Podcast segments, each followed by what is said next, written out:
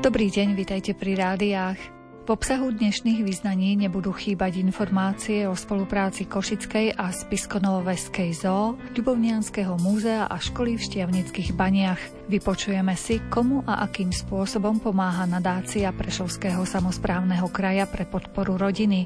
Čas vyhradený pre reláciu vyplnia aj ekologické témy a cestovný ruch. Reláciu pripravili zvukový majster Jaroslav Fabián, hudobný redaktor Jakub Akurátny a redaktorka Mária Čigášová. Želáme vám nerušené počúvanie. Všetko má svoj čas, vždy po daždi vyjde dúha v nás. Sme odvážni snívať smieš a lietať tiež. Vietor, búrka, dáš nebo vyčistí, nie si sám, to dáš, len sa uistíš pre každého rovnaký je svet, kde vnútri v nás ozýva sa hlas.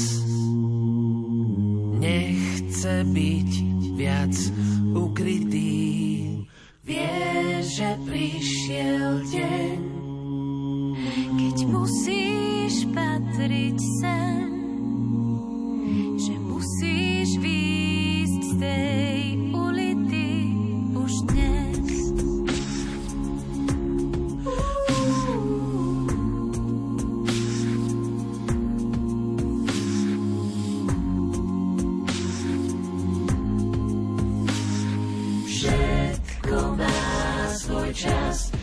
Vždy po daždi vyjde dúha v nás, sme odvážni snívať smieš a lietať tiež. Vietor, búrka, dáš, nebo vyčistí, nie si sám, to dáš, len sa uistíš, pre každého rovnaký je. Prestaneš tak staň,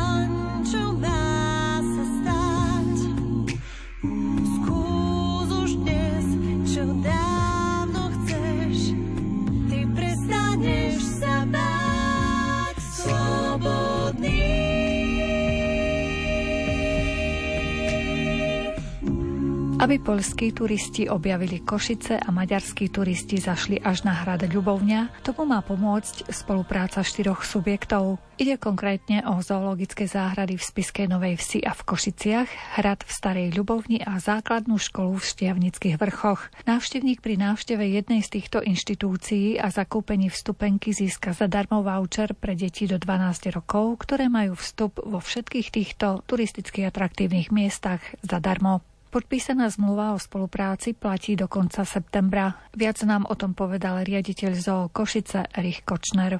My sme s pánom riaditeľom e, Lubovňanského múzea, s pánom Daliborom Mikulíkom, prvýkrát takýto nápad dostali, by ste nepovedala, pred 13 rokmi, keď sme sa stretli tu v Košiciach. No a na mňa to vtedy tak zapôsobilo za A, že to je iný kraj, iný zriadovateľ, za B, že to je veľká vzdialenosť, predsa len je to skoro dve hodiny cesty a je to pritom nejakých 150 kilometrov. A Hlavne my sme vtedy mali cca 140 tisíc, 150 tisíc návštevníkov ročne. Dneska máme 4 milióna plus mínus. Oni vtedy nejakých 40 tisíc. Dneska majú 200 tisíc plus mínus. Polovicu návštevníkov u nich takmer tvoria návštevníci z Polska, ktorí kvôli histórii ktorá je spoločná v tom pohraničí, navštevujú ten hrad. Naviac oni s veľkou slávou dali vyrobiť repliku už neexistujúcich korunovačných klenotov polských kráľov podľa rozpisu, ktorý sa zachoval v nemeckých archívoch.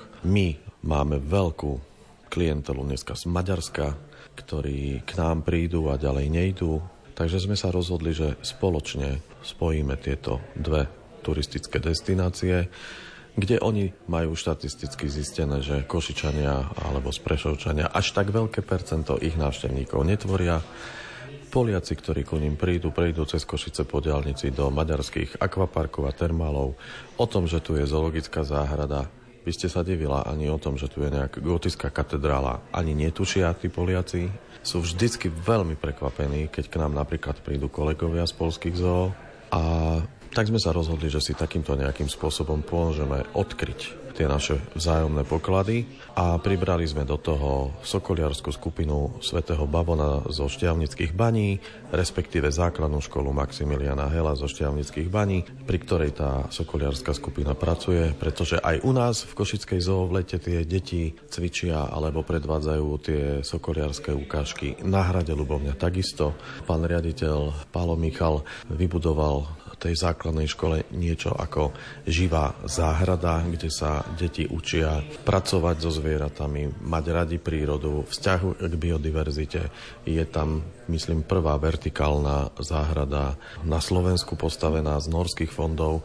To znamená, začali k ním chodiť aj turisti, ktorí chodia sa pozrieť na tú volieru, kde majú tie veľké papagáje, na tropickú halu, kde majú nejaké nielen flóru, ale aj nejaké opičky vypustené od nás požičané. U nás už e, pre ne nebolo miesto. No a zoologická záhrada v Spiskej Novej Vsi, zákonite, ktorá sa nachádza na tom priesečníku týchto turistických cieľov, nám do toho vyšla ako logický bod, pretože takisto výrazne im stúpa návštevnosť a radi by sa stali z toho lokálneho turistického cieľa, respektíve letného turistického cieľa pre návštevníkov Tatier, inštitúciou, ktorá by bola zaujímavá pre Košičanov, pre ľudí z prihraničných regiónov. To znamená, vymysleli sme synergický produkt a tým je voľná vstupenka pre dieťa, to znamená detská voľná vstupenka do všetkých troch inštitúcií v prípade, že navštívi ktorúkoľvek z tých štyroch. Vysvetlím, to znamená, keď do Košickej zoo zavítate s vašim dieťaťom, budete mať e, možnosť e, zobrať si voucher, na základe ktorého bude mať to vaše dieťa voľný vstup zadarmo na hrad Ľubovňa alebo do múzea v Ľubovni, lebo tam je ten nádherný skanzen do zoologickej záhrady v Spišskej Novej Vsi, čo z Košic je naskok a do Šťavnických baní, do tej živej záhrady alebo na vystúpenie sokoliarskej skupiny svätého Bavona. A zase bavme sa o tom, že oni lietajú na Spišskom hrade s tými dravcami, lietajú na hrade Lubovňa, lietajú aj u nich doma a je to, myslím si, že taký pre nich hlavne taký produkt, ktorý umožní viac poznať tú prácu tej základnej školy, ktorá ako jediná na svete vyučuje predmet sokoliarstvo a vieme, že sokoliarstvo sa stalo súčasťou nehmotného kultúrneho dedičstva, aj slovenské sokoliarstvo. Takže si myslím, že aj keď to na prvý pohľad možno vyzerá bláznivo, tak je to ukážka toho, ako by mali inštitúcie, ktoré pracujú v oblasti turistického ruchu, lebo my sme síce odborná inštitúcia, ktorá zachraňuje biodiverzitu, ale sme postavení aj na návštevnosti, teda ako turistický cieľ. A je to niečo, čo by sme radi ukázali aj iným inštitúciám, ako by sme si mali pomáhať a vzájomne sa podporovať. Ak príde rodina a zaplatí vstupenky napríklad u vás pre dve deti, tak obidve deti dostanú ten voucher? Je to voucher, ktorý umožní tej rodine to jedno dieťa kdekoľvek tých troch inštitúciách na ten voucher. Do každej z tých inštitúcií to znamená trikrát voľný vstup do troch rôznych inštitúcií pre to jedno dieťa.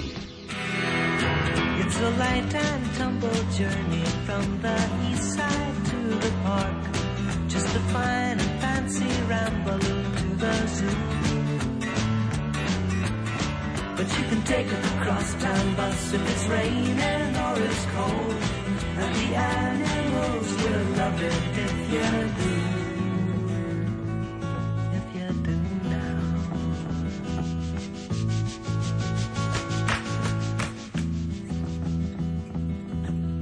Something tells me it's all happening at the zoo I do believe it. I do believe it's true.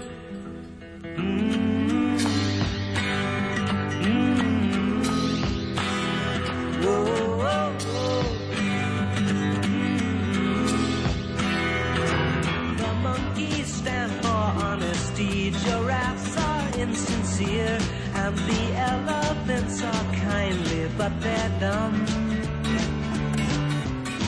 Orangutans are skeptical of changes in their cages, and the zookeeper is very fond of rum. Zebras are reactionary. Vravili ste, že štvrť milióna je návštevnosť približne vašej inštitúcie Košickej zoo. Očakávate, že tento produkt môže ešte trošku zvýšiť vlastne ten záujem návštevníkov? Ja by som bol rád, keby ten produkt sme predložili až do konca roka, lebo aj Lubovňanské múzeum je otvorené dlhšie ako do septembra a prípade, aby sa z toho stal taký trvalý produkt. Keď to bude mať úspech, Samozrejme, nemôžeme my očakávať od toho rapidné zvýšenie návštevnosti. My to ani nerobíme len kvôli tomu.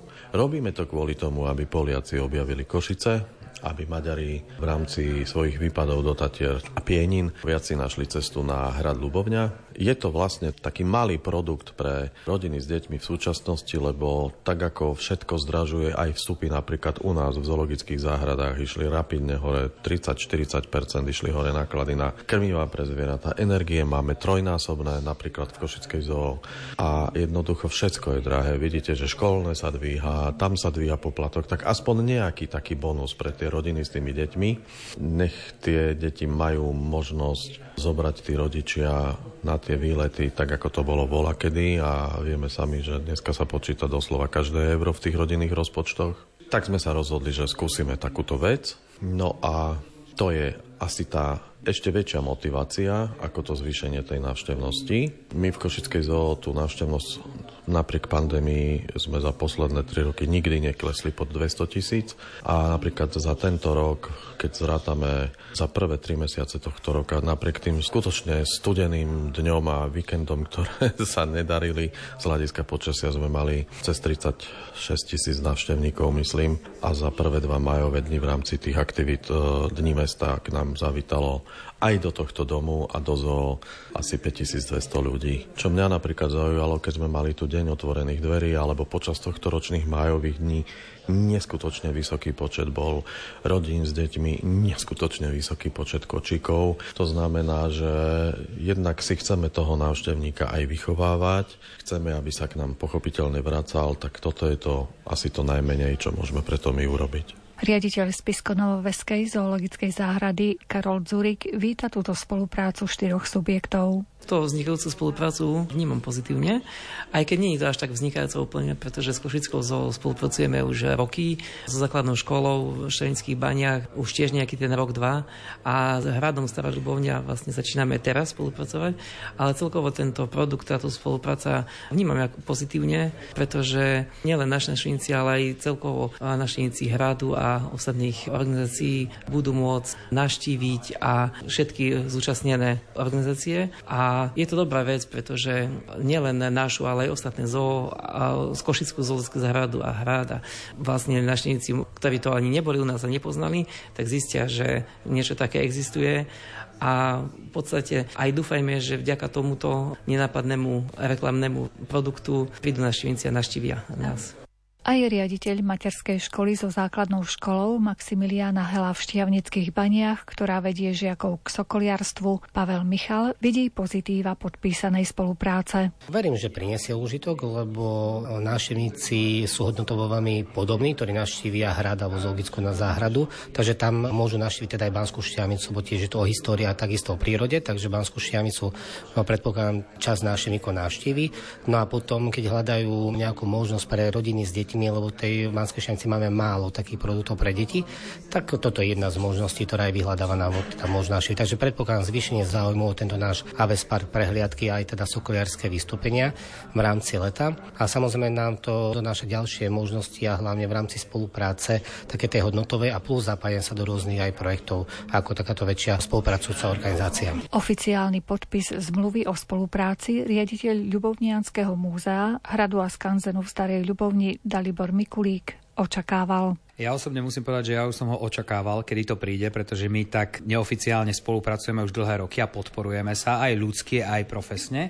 Takže vnímam to veľmi pozitívne, lebo ideme do spoločnosti kolegov, ktorí robia zmysluplnú prácu a zdanlivo niečo vyzerá, že je nezlučiteľné s nejakým hradom. Opak je pravdou, dravce boli na stredovekých hradoch napríklad a hradné pánstvo mnohokrát aj málo taký domáci ten zverinec. Takže veľmi sa na to teším a uvidíme, čo to prinesie.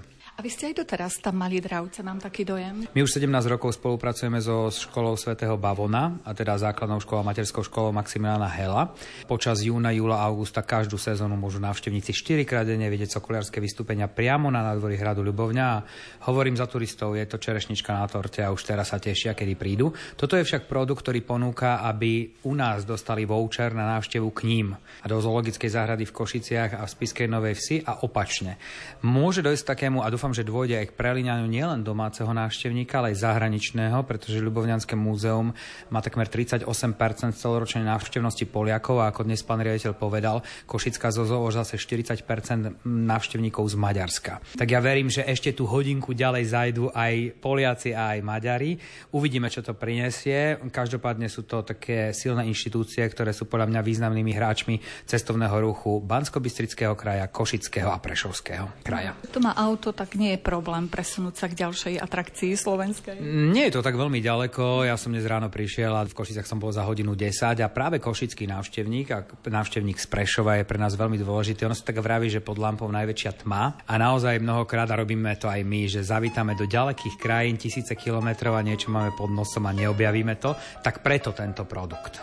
Želví blues v pomalém rytmu hrané želví blues o tíži krunýře, želví blues. Já zpívám pro vás, pane, v Nobel kvartíře. Želví blues tu ze stěn na mě padá, želví blues líné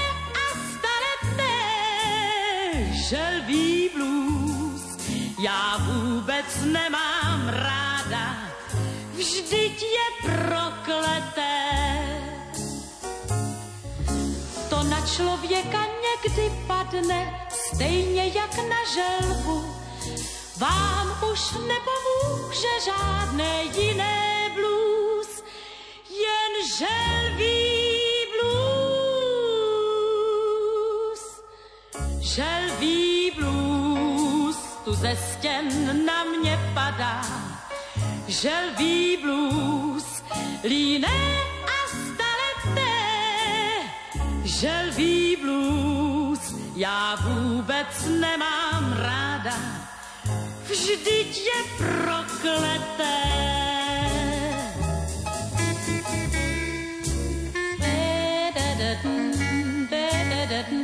Nadácia Prešovského samozprávneho kraja pre podporu rodiny pomáha rodinám, ktoré sa ocitli v náročnej životnej situácii, či už ide o hmotnú núdzu, liečbu člena rodiny nad rámec zdravotnej starostlivosti alebo podporu rodiny s postihnutým dieťaťom. Väčšinou ide o jednorazovú pomoc finančným darom, ale je možné rodinám a jednotlivcom poskytnúť aj konkrétnu vec, ktorú akútne potrebujú, ako je napríklad chladnička či práčka.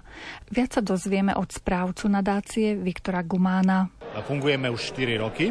Našim zakladateľom je vlastne Prešovský samozprávny kraj a vlastne takou základnou úlohou a cieľom tejto nadácie je pomáhať jednotlivcom a rodinkám, ktorí sa ocitli v hmotnej, existencionálnej alebo akékoľvek núdzi, častokrát z objektívnych, ale aj zo subjektívnych dôvodov a jednoducho potrebujú v danej chvíli, v danom momente pomoc.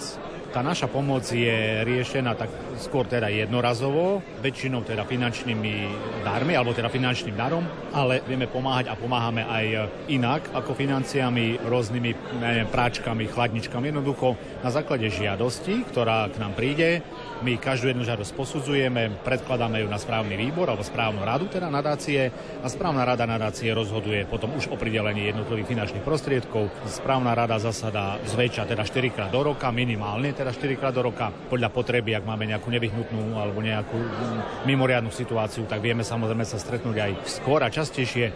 Predsedom správnej rady je pán predseda Prešovského samozprávneho kraja, čiže pod jeho vedením a taktovkou táto správna rada zasada a prerozdeľuje finančné prostriedky tým, ktorí sú v núdzi a ktorí potrebujú pomoc. No a čo sa týka toho okru pomoci, tak najviac finančných prostriedkov ide práve rodinkám, ktoré majú hlboko do vrecka z rôznych dôvodov, ale najčastejšie je to tým, že majú detičky, ktoré trpia nejakým postihom majú nejaký handicap, potrebujú na nejakú rehabilitáciu, nejakú odbornú liečbu, ktorá ale nie je hradená našimi zdravotnými poisťovňami potrebujú pomoc aj s obyčajnými vecami, ako je oblečenie, cestovanie k lekárovi, na rehabilitácie. A potom sú to hovorím, rodinky, ktoré trpia núdzou, ktoré aj, keď na, aj napriek tomu, že teda pracujú, buď pracuje jeden alebo obaja manželia, ich príjem nie je taký, aby si mohli splniť tie sny na svojich deťoch, ktoré majú. Čiže hlavne sa bavíme o štúdiu, o zvyšovaní kvalifikácie. No a potom máme aj takú, tú, tú takú ešte smutnejšiu kategóriu, kde sú rodinky neúplné z rôznych dôvodov, či už tragických, ale aj takých, aké život prináša. A mm, častokrát sa práve stretávame s mamkami, živiteľkami, ktoré sa neskutočným spôsobom snažia, ale tá situácia je taká, aká je, takže snažíme sa tam pomáhať a zapájať. No a mm, zároveň máme ešte jeden fond, a ten fond slúži na krizové situácie a v rámci tohto fondu spolupráci ale už s ostatnými obcami a mestami v rámci Prešovského kraja, ktoré sa zapoja do tohto fondu, do tohto memoranda, vieme pomôcť aj rodinám alebo ľuďom v mimoriadnych situáciách. Veď mali sme tu výbuch bytovky, mali sme tu požiar bytovky, mali sme povodeň e, alebo lokálna búrka, ktorá bola v Humenom a zasiahla asi tri ulice. Čiže pomáhame takýmto spôsobom No a samozrejme od minulého roka sa snažíme pomáhať aj e, utečencom e, z Ukrajiny, ktorí museli odísť zo svojich domov a príbytkov teda kvôli vojne a našli si miesto tu u nás, sú v rámci kraja, takže snažíme sa aj im trošku pomáhať. Takže ten diapazon pomoci je obrovský ale zameriavame sa, tak ako to máme v názve, rodina a tí ľudia, ktorí žijú u nás v kraji, aby sme im aj takouto malou kvapôčkou pomoci mohli pomôcť a zlepšiť ten ich ťažký život. Odkiaľ ako nadácia získavate zdroje, aby ste mohli pomáhať? Tým, že Prešovský samozprávny kraj je našim zakladateľom, tak vlastne aj poslanci Prešovského samozprávneho kraja na čele s pánom predsedom nám každý rok schvália dotáciu v určitej výške, ktorá tvorí, vlastne tá dotácia tvorí ten základ tej pomoci, ale samozrejme nie sme, alebo nespoliame sa len na túto pomoc, ale oslovujeme podnikateľov, rôzne firmy, ale aj ľudí prostredníctvom 2% zdane, rôznych donorov, sponzorov, ľudí dobrej vôle, ktorí nám prispievajú a jednoducho hľadáme finančné možnosti a prostriedky aj takouto cestou, aby sme ich potom spätne mohli prerozdeliť tým, ktorí to potrebujú. Asi aký objem financií potrebujete v priemere ročne, aby ste mohli aspoň teda väčšinu uspokojiť? To je veľmi ťažké, lebo poviem to takto, ak by sme mali aj 100 tisíce eur, tak myslím si, že by sme ich vedeli použiť na ten najsprávnejší účel a stále by to bolo málo. Ale je pravdou, že tento rok má nadácia dotáciu z Prešovského samozprávneho kraja vo výške 100 tisíc eur, ktorú priebežne prerozdeľuje, plus samozrejme tie také výbery od firiem a fyzických osôb. Takže tento rok ja rátam, že je rekordný. My za tie 4 roky sme takto pomohli už viac ako 500 rodinkám a vyplatili sme nejakých 280 tisíc eur už na, na tejto pomoci, takže nie je to malá suma. No a je našim snom vlastne tomto pokračovať a minimálne ostať na tej hranici, ale všetko záleží od ľudí dobrej vôle, o to, koľko finančných prostriedkov sa nám podarí vyzbierať. A koľko asi rodín za tie 4 roky požiadalo o nejakú formu pomoci? Ak to takto zhrniem dokopy, bolo to určite viac ako 550 rodín a viac ako 500 rodinám sme aj reálne pomohli pretože funguje aj ten princíp a mechanizmus overovania si každej žiadosti, keďže tie žiadosti sú adresné, sú individuálne. Nestačí len, že teda nám niekto pošle žiadosť a povie, že chce peniaze.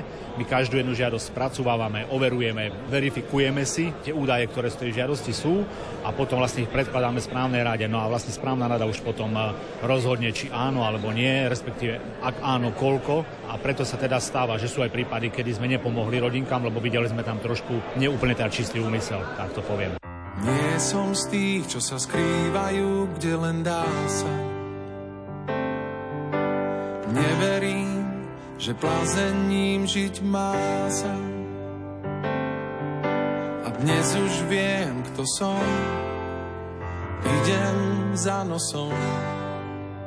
Výťazí len ten, ktorý rád hrá sa, lebo málo má len ten, kto málo dáva. Ak je v duši tma výtieň, ťažko sa spáva. A kde oheň spáli zem, raz bude tráva. Farebný je deň, to sa stáva. Aj to sa stáva.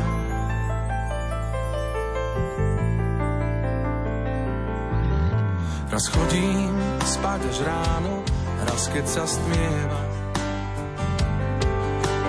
Verím v dobro v nás, veď aj to je viera.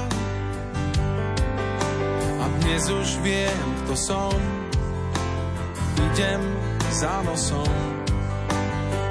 Mince stratené pomaly zbieram, lebo málo má len ten, kto málo dáva. Ak je v duši tma výtieň, ťažko sa spáva. A kde oheň spáli zem, raz bude tráva. Farebný to sa stáva. Aj to sa stáva.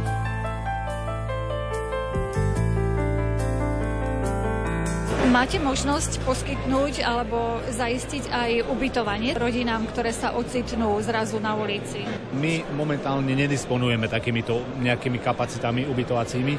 Skôr sme boli zapojení do pomoci práve odidencom z Ukrajiny, kde Prešovský samozprávny kraj poskytol budovu bývalého dopravného učilišťa a tam sme im teda pomáhali vybavovať materiálne, technicky tieto izby. Takže takýmto spôsobom, ale čo sa týka nejakých ubytovacích kapacít vlastných, ktoré by sme mali, tie nemáme bohužiaľ. A tam naozaj častokrát len riešime práve možnosť poskytnutia finančných prostriedkov na nejaký nájom alebo zaplatenie nájmu alebo energii ale ako ubytovanie ako také nie. Že usilujete sa skôr, aby nestratili to ubytovanie kvôli tomu, že neplatia inkaso a ďalšie veci? Áno, áno, je to tak. A aj keď je pravdou, že práve pri tej žiadosti jedna z vecí, ktorú skúmame, je aj tá aktivita. Aktivita rodiny, aktivita tých živiteľov v rámci rodiny. Čiže aj tam častokrát sa nám stáva, že, lebo áno, je pravdou, že chodia k nám aj žiadosti, kde vlastne na konci dňa my zistíme a overujeme si to cez iné osoby, že tí rodičia nepracujú, lebo sa im nechce, poviem to rovno. Nie je žiaden iný objektívny dôvod, a v takýchto prípadoch sme teda dosť prísni a tú pomoc neposkytneme. Ale naopak, kde vidíme, že je tá snaha, kde je chuť a ochota pracovať, ale napriek tomu to nestačí, tak tam áno, tam sa snažíme, aby sme tých ľudí podporili takouto sumova čiastkou, aby tie deti mali to teplo domova a myslím teraz aj to reálne materiálne teplo domova. Organizujete aj nejaké treba spoločenské podujatia ako nadácia, napríklad benefičné koncerty alebo niečo podobné? No, minimálne raz v roku sme spoluorganizátormi benefičného bowlingového turnaja tu v Prešove, ktorého výťažok ide práve na konto tejto našej nadácie aj tento rok sa nám takto z tohto turnaja za pomoci podnikateľov a ľudí dobrej vôle v rámci Prešova podarilo vyzberať 10 tisíc eur, takže krásny príspevok do nadácie, ktorý vlastne vieme hneď automaticky prerozdeliť. Aké máte plány do budúcna, možno vízie? Čo by vám ešte pomohlo, aby ste mohli pomáhať? Ak by som to povedal zjednodušene, tak samozrejme, čím viac ľudí dobrej vôle a štedrých ľudí, tým viac možností pomoci, ale ja viem, že je ťažká doba, žijeme ťažkú dobu, takže našim cieľom je momentálne aspoň ostať na tej úrovni, na akej sme a aj čo sa týka výšky pomoci počtu rodín alebo jednotlivcov, ktorým vieme pomôcť. A samozrejme tým, že pozeráme sa aj dopredu, tak snažíme sa možno hľadať nové, také inovatívnejšie možnosti pomoci, hovorím nielen tie finančné, ale aj nefinančné a možno tak adresne riešiť aj pomoc vo forme darov ako napríklad teraz sme takto riešili jednu rodinku, kde teda babka vychováva dve deti a tie deti začali študovať na strednej škole, tak sme sa rozhodli, že im kúpime notebooky, kúpime niekomu práčku, lebo aby mohli čistiť do tej školy. Čiže hľadáme možno také iné, iné možnosti riešenia, lebo ja viem, že častokrát je to o tom, že najľahšie je dať niekomu peniaze. Ale videli by ste, ako tých ľudí niekedy taký ten vecný dár poteší neskutočne oveľa, oveľa viacej ako tie peniažky. Takže snažíme sa hľadať aj nové možnosti riešenia pomoci. Pýtam sa kvôli tomu, že my máme Máme veľmi citlivých poslucháčov a naozaj niekoľkokrát sme požiadali o nejakú pomoc alebo len počuli, že niekto potrebuje pomoc a dokážu nejakým spôsobom pomáhať. Kde zistia ďalšie podrobnosti, čo práve potrebujete, na akej stránke naši poslucháči? Isto sa nájde niekto, kto môže pomôcť. Či už sa niekto rozhodne, že teda by nám chcel pomôcť a prispieť nejakým finančným darom, alebo naopak, je niekto, kto potrebuje našu pomoc, všetky základné údaje nájde na našej webovej stránke nadačné, čiže ak si niekto zadá nadácia PSK pre podporu rodiny, vybehne mu naša webová stránka, vie si otvoriť, nájsť, je tam formulár žiadosti, sú tam vlastne všetky tie základné údaje, ktoré keď si preštuduje, je to veľmi intuitívne, veľmi jednoduché. My nevyžadujeme žiadne potvrdenia, doklady. Snažíme sa, aby to bolo čím jednoduchšie, ale na druhej strane transparentnejšie, aby každý, kto požiada, vedel, na čom je. A aby sme neblokovali ľudí tým, že od nich budeme vyžadovať hory papierov a dokladov, to v žiadnom prípade. My sme nadácia a snažíme sa tak aj fungovať a tie princípy tej nadácie, tej pomoci sa snažíme pretavovať aj do týchto krokov. Takže nech sa páči, navštívte našu stránku nadačnú. Všetko krásne sa dozviete. Sám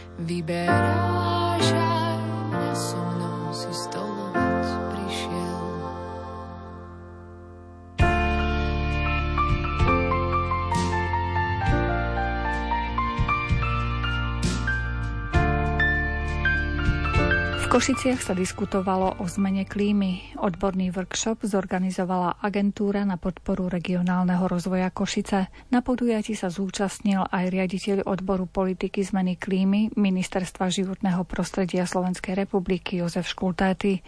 Zaujímalo nás, ako túto problematiku vníma. Vnímame problém zmeny klímy veľmi vážne. Je to nakoniec téma, ktorú sa snažíme v rámci nášho odboru, to znamená odboru politiky zmeny klímy, ale aj partnerského odboru z našej sekcie, odboru politiky znižovania emisí skleníkových plynov. Snažíme sa ju riešiť v rámci, ktorý nastavuje globálna politika na úrovni OSN aj na úrovni Európskej únie a potom samozrejme snažíme sa ju preniesť do národného kontextu z hľadiska formovania našich národných politík, prípravy strategických dokumentov, prípravy relevantných e, právnych nástrojov. Ako sa konkrétne tieto opatrenia dotknú širokej verejnosti alebo aj poľnohospodárov a ďalších oblastí? Musíme rozlišovať opatrenia, ktorým hovoríme mitigačné, to sú opatrenia na znižovanie emisí skleníkových plynov, ktoré sú vlastne príčinou globálneho oteplovania a premietajú sa potom do nepriaznivých dopadov zmeny klímy ktoré vnímame a ktoré pozorujeme a musíme vnímať potom opatrenia adaptačné, to znamená prispôsobovanie sa už existujúcim zmenám klímy, prípadne prichádzajúcim nepriaznivým dopadom zmeny klímy. Takže pre nás je veľmi dôležité, aby boli tie opatrenia správne zoskupené, správne rámcované, pretože musia prechádzať naprieč celou spoločnosťou z pohľadu aj štátnej správy, aj verejnej správy, to znamená aj iných sektorov než len sektor životného prostredia, pretože hovoríme e, aj o napríklad o energetike, hovoríme o polnohospodárstve, hovoríme o doprave, hovoríme o zdraví, zdravej populácii. Takže našim cieľom je vytvárať harmonizované, efektívne politiky a z nich odvodené súbory opatrení, ktoré sa potom dotýkajú v podstate každého obyvateľa Slovenskej republiky. Čo bude patriť medzi tie opatrenia tak na ilustráciu? Opäť musíme rozlišovať, či hovoríme o mitigačných opatreniach, to znamená o znižovanie emisí skleníkových plynov. To znamená, tam hlavne ide o to, aby tie zdroje znečistenia, ktoré predstavujú napríklad priemyselné objekty alebo polnohospodárske e, subjekty, aby svojimi politikami internými efektívne znižovali emisie skleníkových plynov v spojení povedzme s modernými technológiami alebo novými postupmi, ktorými dosahujú plnenie svojich hospodárskych cieľov a potom adaptačné opatrenia.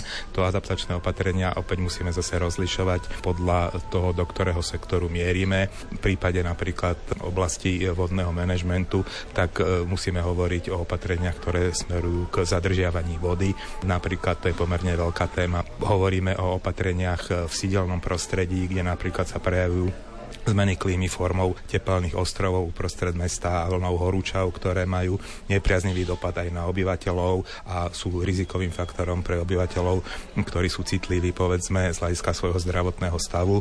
To znamená, že do toho vstupuje už aj fenomén ochrany zdravia a aktivita ministerstva zdravotníctva alebo úradu verejného zdravotníctva. Môžeme hovoriť o opatreniach, ktoré súvisia s tým, že zmena klímy môže sa prejaviť vo forme prírodných katastrof, kde už musí zase zasahovať a vstupovať do toho aj ministerstvo vnútra so svojimi programami, so svojimi zložkami a v súčinnosti s ďalšími subjektami verejnej štátnej správy musia v podstate aktívne konať v prípade, že nastane takéto riziko. Čo je cieľom všetkých týchto opatrení? Zastaviť tú zmenu klímy, zmierniť alebo aj zvrátiť? Primárne hovoríme o dosiahnutí klimatickej neutrality do roku 2050. To znamená, že koľko emisí sa vyprodukuje, tak e, bude zachytené zachytené a ďalšie navyše nad rámec tejto rovnováhy sa už nebudú produkovať. To je jedna vízia, jeden smer, ktorým sa budujú medzinárodné a štátne politiky a pripravujú sa konkrétne súbory opatrení a konkrétne úlohy. A druhá je to prispôsobovanie sa, tá adaptácia na nepriaznivé dopady zmeny klímy a tam je cieľom v podstate minimalizovať tie negatívne dopady, minimalizovať rizika a ohrozenia a škody, ktoré môžu vznikať z toho, že ten fenomén zmeny klímy tu už je.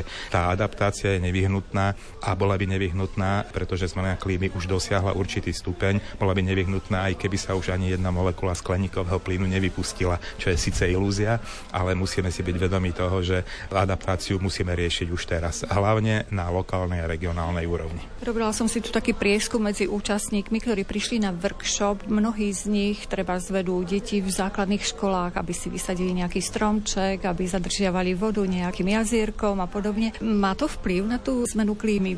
Určite to má vplyv, má to vplyv z viacerých uhlov pohľadu. A jeden z tých uhlov pohľadu je, že už to uvedomenie si toho problému na úrovni tých rodičov a škôl a už aj tých detí je nejaké a chceme, aby bolo stále vyššie a lepšie, aby sme aj my k tomu prispeli z pohľadu štátnych orgánov, respektíve orgánov verejnej správy, aby sme prispeli k tomu pomocou rôznych programov, aj vzdelávacích, aj mobilizačných, aj poskytovaním informácií, prípravou nástrojov na e, lepšiu komunikáciu, efektívnu komunikáciu s obyvateľstvom. Čiže z tejto strany je ten vplyv pozitívny už teraz a z druhej strany je pozitívny, že v zásade každý vhodne umiestnený a správne vybratý strom sa počíta.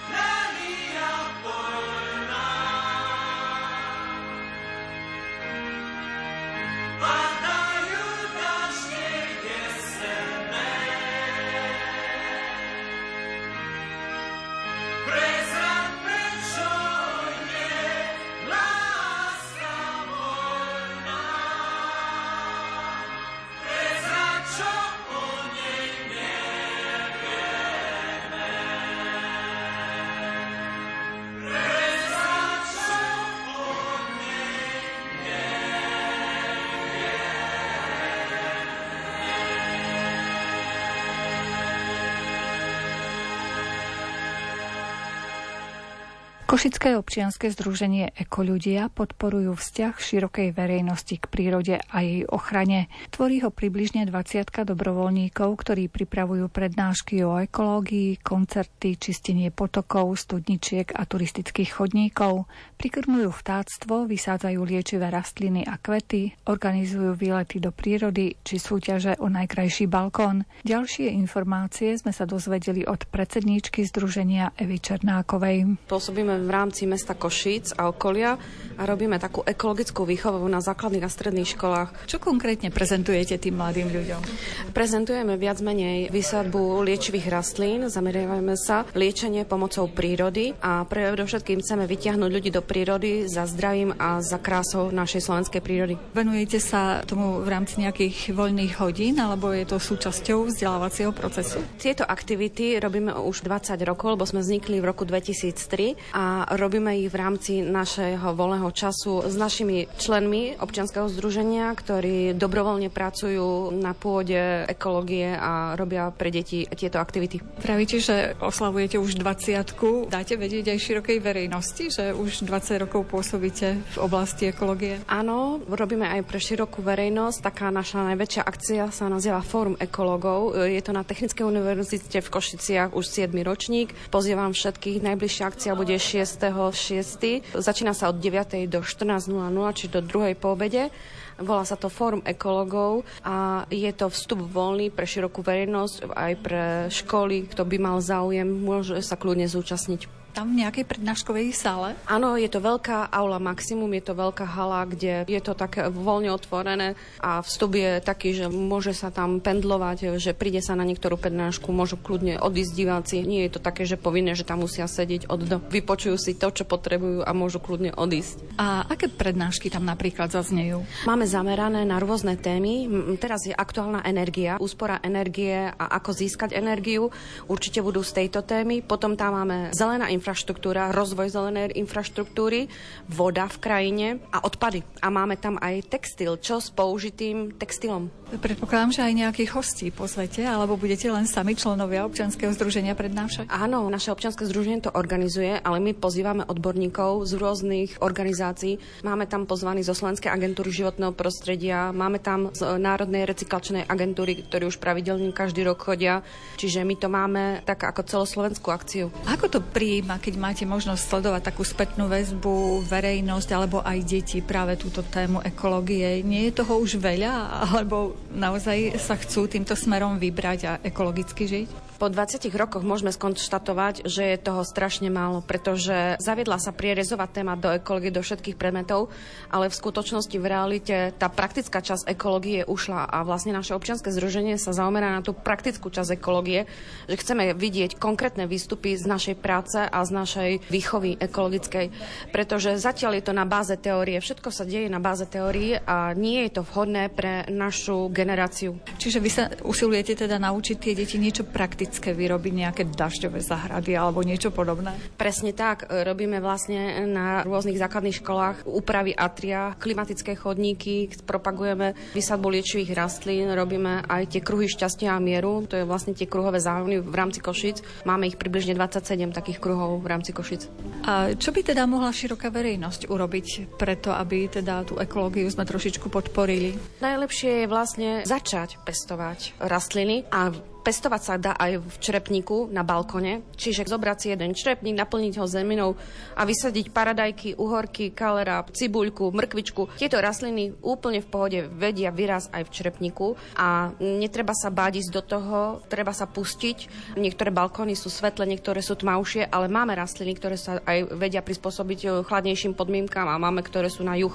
Treba len naštudovať, ktoré rastliny sú kde vhodne vysadiť a treba sa do toho pustiť. Čiže taký kúsok prírody, záhrady mohli si urobiť aj v paneláku. Áno, aj v paneláku alebo pred záhradky sú, sú rôzne súťaže. V mestskej časti aj finančne podporujú výsadbu rôznych kvetov, rastlín alebo ovocných stromov, takže určite treba len otvoriť oči a pustiť sa do toho. Aké najčastejšie chyby robíme ako široká verejnosť alebo možno aj určite deti, pokiaľ ide o tú ekológiu, o ten vzťah k prírode, k okoliu? Najhoršia je ľahostajnosť. Ľahostajnosť a ignorancia, že veď to niekto druhý vyrieši. Nie, iný to nevyrieši. My každý sa musíme chytiť. Od nás to všetko závisí. My sa stále spoliehame, že nejaký politik alebo nejaký starosta obci alebo mesta to porieši, ale aj on je obyčajný človek ako my a tiež rozmýšľa, že čo tým občanom potrebujú. Keď potrebujú cesty, budú sa stavať cesty. Keď potrebujú záhrady, budú sa stavať. Pýtajme si záhrady. Pýtajme si záhrady. My chceme záhrady. Takže pripomeňme, kde všetky tieto odborné prednášky si môže široká verejnosť vypočuť.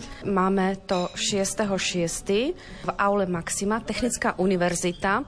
Začína sa od 9.00 do 14.00. Ste všetci vítaní, vstup je voľný. A môžu prísť kedykoľvek. Áno, v priebehu toho časového obdobia od 9. do 2. vstup je voľný a tešíme sa na každého. Pohyb v miestnosti je voľný. Prednášky stále budú prebiehať. A budete aj nejako oslavovať svoju 20 ako občianske združenie? Áno, hľadáme také priestory, kde by sme mohli rozbehnúť takéto rozhovory s odborníkmi. By sme chceli také zaviesť, že aspoň raz do mesiaca sa stretnúť s takým odborníkom a porozprávať, aby porozprával, že čo dosiahol v rámci svojej kariéry, v rámci ekológie. Máme tu veľmi veľa na východnom Slovensku, veľmi veľa odborníkov celosvetovo uznávaných a chceme sa s nimi stretnúť a porozprávať, takže určite začneme takéto besedy a znova bude široká verejnosť pozvaná a vstup bude voľný, lebo naše občianske združenie všetky aktivity robí zadarmo v rámci svojej činnosti. Pre koho stvoril si tento svet? Pre ľudí, ktorí v ňom nedokážu žiť. Ved len chcú uasiť túžob smet a na vlastný obraz ho zmeniť. Tvoríme svet bez následku činov pohoria plastu, oblaky výfukových plynov. Konáme slobodne, veď všetko sa raz vpije hmm, a srdce planéty čoraz pomalšie bije. Pre koho stvoril si tento svet?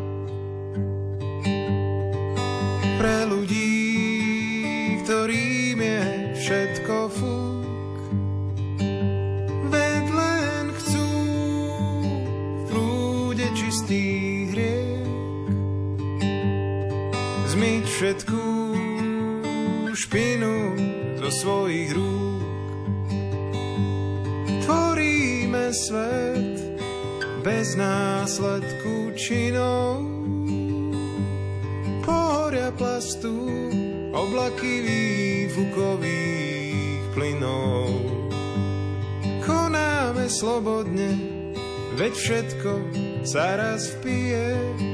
Mm, má srdce planéty, čoraz pomalšie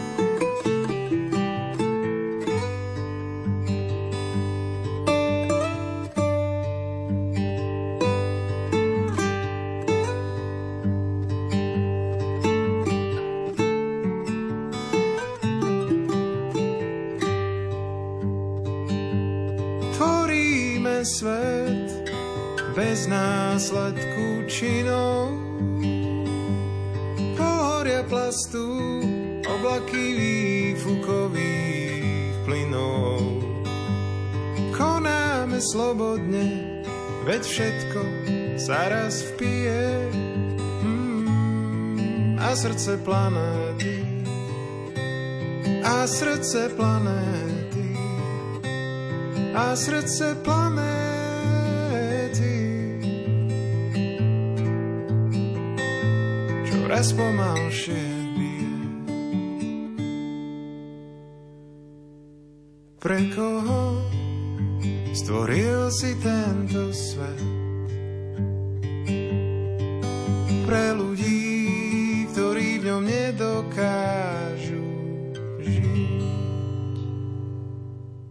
Košický samozprávny kraj zainvestuje do turistickej infraštruktúry v tomto roku takmer 1 milión 900 tisíc eur prostredníctvom grantov pre víťazné projekty. Táto čiastka poputuje do podpory ekoturizmu, vzniku nových turistických atrakcií, na zlepšenie stavu pamiatok európskeho dedictva, organizátorom regionálnych aj medzinárodných podujatí, ale aj do podpory filmového turizmu a vzniku nových audiovizuálnych diel, informuje predseda Košického Košického samozprávneho kraja Rastislav Trnka. Košický samozprávny kraj vníma cestovný ruch ako jednu z potenciálnych rozvojových oblastí alebo potenciálu, ktorý môžeme rozvíjať.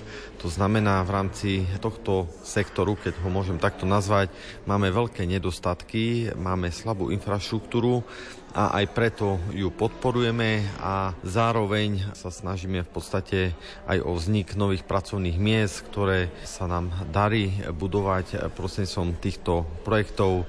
Takže zvyšujeme aj zamestnanosť, zároveň lákame turistov do nášho kraja a v podstate títo turisti prinášajú peniaze a naďalej ešte viac ekonomicky pomáhajú lokálnym podnikateľom alebo lokálnym aktérom v cestovnom ruchu a teraz nemyslím len e, podnikateľov, ale aj obce, rôzne občianské združenia, ktoré pôsobia v tejto oblasti.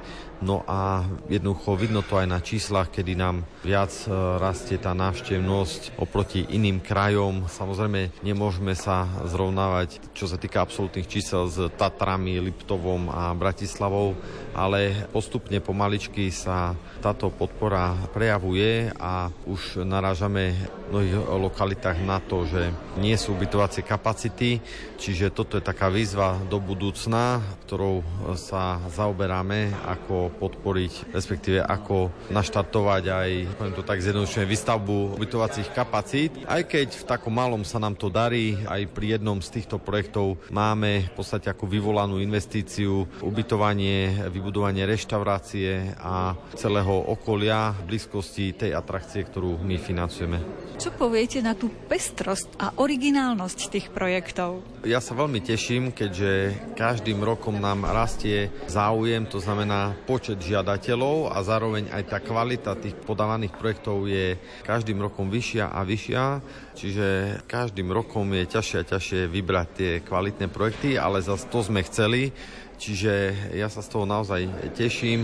No a za toto si zaslúžia naozaj veľké poďakovanie kolegovia z Krajskej organizácie cestovného ruchu, keďže oni tak trochu žijú s tými žiadateľmi, pomáhajú im pri príprave žiadosti, potom im pomáhajú aj pri realizácii, čiže my s tými projektami vlastne žijeme od, e, poviem to tak, myšlienky až po realizáciu, takže naozaj vieme o nich mnoho, no a verím, že časom to bude aj také automatickejšie, už keď tí žiadatelia sa naučia možno viac tak projektovo myslieť, keďže častokrát sa stretávame s tým, že aj je dobrá myšlienka, len pohľad na ten projektový manažment je, poviem to tak, úplne iný, ako máme my a ako by možno mal byť, takže postupne robíme aj také edukačné semináre, kde učíme týchto primateľov, ako podávať projekty. Stále by sa dalo podporiť viac projektov, ale jednoducho tá finančná situácia nepustí. Niekedy my aj tak im navrhneme, aby e, možno ešte vylepšili ten projekt a podali ho aj e, na budúci rok, čiže niekedy je to aj dobré, že neprejdú a prejdú až o rok a sú také vylepšené a viac premyslené a prepracované. To je jedna vec, že dokážete finančne podporiť tieto projekty. Vie samozprávny kraj aj sám niečo iniciovať z vlastnej iniciatívy, pokiaľ ide o tú oblasť cestovného ruchu? Určite áno. My sme aj založili jednu organizáciu, to je Správa infraštruktúry cestovného ruchu. Je to spoločnosť s ručeným obmedzením. No a tam v rámci tejto spoločnosti e, máme vypísané vypísanú výzvu na požičovňu bicyklov a ďalšie infraštruktúry. Budú nasledovať tzv. krajské prístavy, o, o tých sme hovorili minulý rok. Čiže postupne rozširujeme tú infraštruktúru cestovnom ruchu aj o také prvky, ktoré v podstate nakúpime my a len ich poskytneme na užívanie tým aktérom v cestovnom ruchu. No a toto je ďalší taký prvok, že nemusia žiadať oni o tie projekty, lebo aj tu sa nám už množili projekty na rôzne cyklostanovišťa, bicykle, kolobežky, požičovňu lodi, čiže e, tie projekty, ktoré sú opakujúce a vieme, že ich chceme a nám, treba ich na mnohých miestach, tak túto infraštruktúru v podstate zakúpime my a dáme ich do užívania prevádzkovateľovi, čiže to je ďalšia taká línia možno rozvojová v rámci cestovného ruchu, že nie len to, že v podstate vypísam výzva a jednotliví žiadatelia sa majú prihlásiť s jednotlivými projektami, čiže postupne v rámci Terrain Cognity už ten cykloturizmus nebudeme podporovať, keďže ho podporujeme úplne inak a v ešte väčšej miere. Minulý rok sme vyčlenili, pokiaľ si dobre pamätám, nejaký 1 milión eur na túto infraštruktúru cyklistickú a vodnú. Ako uviedla riaditeľka Krajskej organizácie cestovného ruchu Košice Region Turizmus Lenka Vargová Jurková, turistický ruch v kraji opäť ožíva. Čo sa týka návštevnosti, Košický kraj si v minulom roku počínal naozaj veľmi dobre. Ešte sme síce nedosiahli čísla z roku 2019, ale približili sme sa číslam z roku 2018 a teda rastová krivka sa vyvíja veľmi dobre. My sme samozrejme vedeli, že do ovplyvňovania návštevnosti v priebehu minulého roka bude určite vstupovať jednak konflikt na Ukrajine a takisto vlastne aj otvorenie cez hraničnej mobility.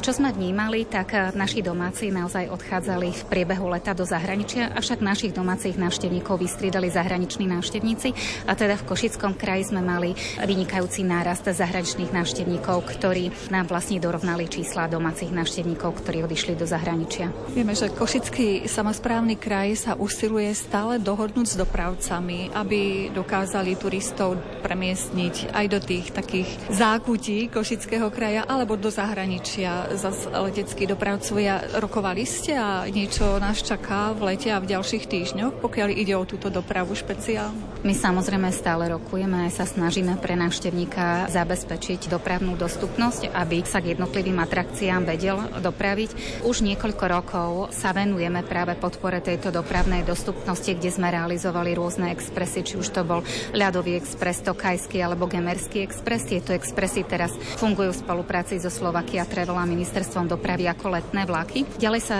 samozrejme venujeme aj autobusovej doprave a spolu s autobusovou dopravou aj cykloturistike, tak aby fungovali jednotlivé cyklobusy. Aj pre tento rok máme pre návštevníkov pripravené takéto cyklobusy, či už to bude na Tokaj alebo na Kojšovku. Zároveň máme pre návštevníkov pripravené aj autobusové výlety, či už sú to výlety pre rodiny s deťmi, ktoré máme aj zverejnené na stránke www.haravara.sk, alebo sú to výlety, ktoré sú určené pre všetky kategórie, či už sú to starší ľudia alebo vôbec rodiny s deťmi. Sú to autobusové výlety, ktoré sú zabezpečované, by som povedala, komplexne aj so sprievodcovskými službami a ďalším doplnkovým programom. Sme samozrejme v rokovaní aj s prepravcami a s letiskom v Košiciach.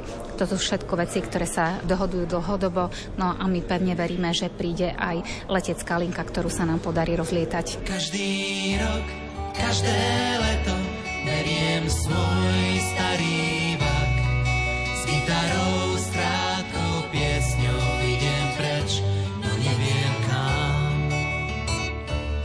Priateľov slnkom si hrám.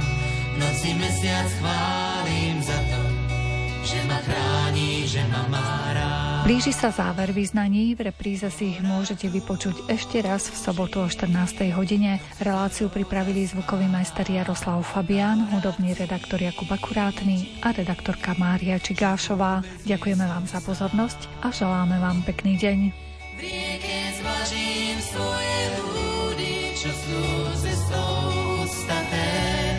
zložím batok, čo so mnou blúdi, spievam piesne usmiaté. Natrhám si plné kvety, za klobúk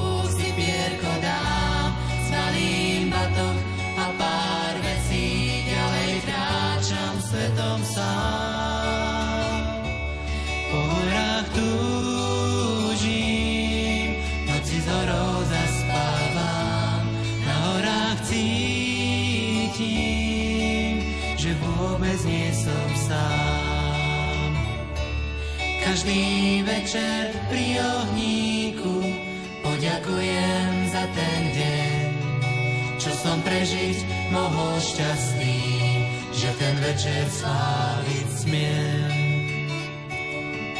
Keď si líham pod konárem, prosím Boha o ten sen, v ktorom lesy rieky stráne, ostanú vždy tajomné